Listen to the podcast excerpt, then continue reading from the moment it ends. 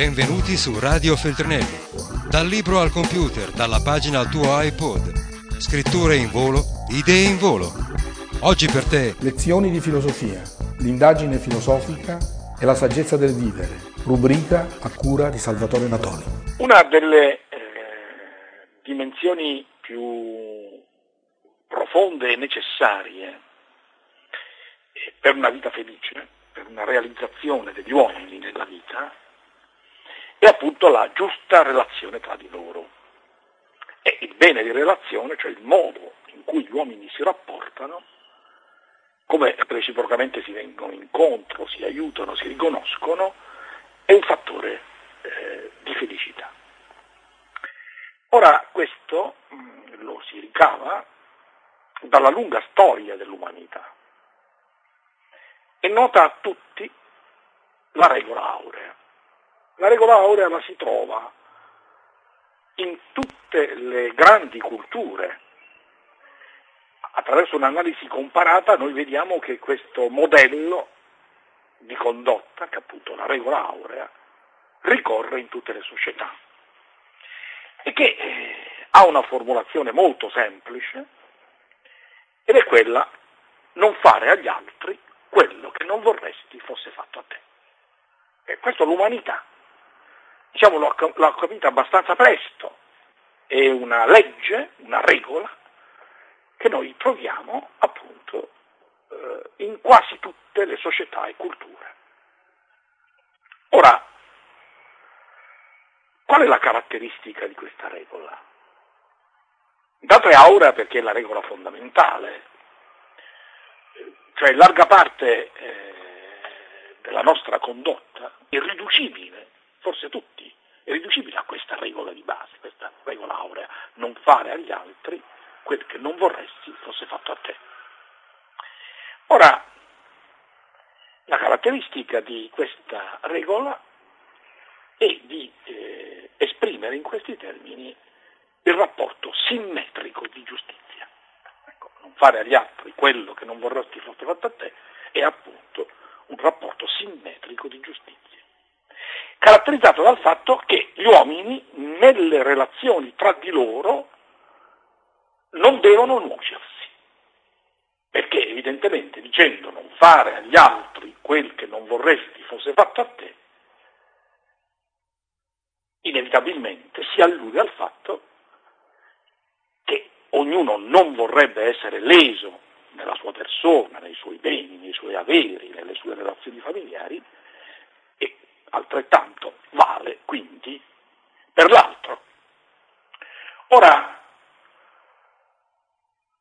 quello che è interessante notare è che evidentemente è interesse reciproco non nuocersi e che quindi la giustizia è a garanzia della propria indennità, incolumità personale.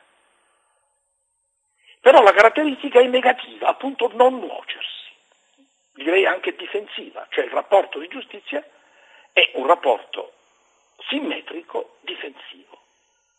Non solo, ma io non faccio agli altri quello che non vorrei fosse fatto a me, assumendo con questo che la mia giustizia si eleva al principio generale di giustizia.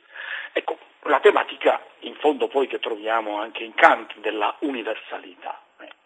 L'universale è ciò che è appunto eh, regolativo dei rapporti di tutti, ma in questa forma non fare agli altri quello che non vorresti fosse fatto a me, in fondo il rapporto regolativo è anche la dimensione di ciò che io percepisco come nocivo per me. Si può generalizzare questo? Comunque l'istanza della generalità dimensione simmetrica, generale e difensiva. Però della regola aurea si darà una versione diversa. Ed è interessante vedere questa versione diversa che all'apparenza sembra dire la stessa cosa, ma che poi nella sostanza significa altro, non solo altro, ma ben altro. E prendiamo la formulazione che della regola aurea si dà nel Vangelo. Ecco, nel Vangelo la formulazione della regola è fai agli altri quello che vorresti fosse fatto a te. Quindi la dimensione non è più negativa. La caratteristica non è più solo quella del non nuocersi, negativo difensiva. Non vige in questa espressione il principio di giustizia, ma vige piuttosto il principio di condivisione. Perché se noi analizziamo la formula, fai agli altri quello che vorresti fosse fatto a te, ci accorgiamo che se noi siamo nel bisogno vorremmo essere aiutati. Se noi siamo nell'errore vorremmo essere corretti ma anche perdonati. Se siamo nella miseria vorremmo essere sollevati. Quindi la dimensione fai agli altri quello che vorresti fosse fatto a te assume come punto di vista non la giustizia, ma la possibilità della caduta, cioè la fragilità. In fondo, nella simmetria della giustizia c'è certamente la, la dimensione della proporzione, ma c'è anche eh, la convinzione che si possa essere sempre all'altezza della giustizia. Quindi il principio non fare agli altri quel che non vorresti fosse fatto a te richiama immediatamente la sanzione.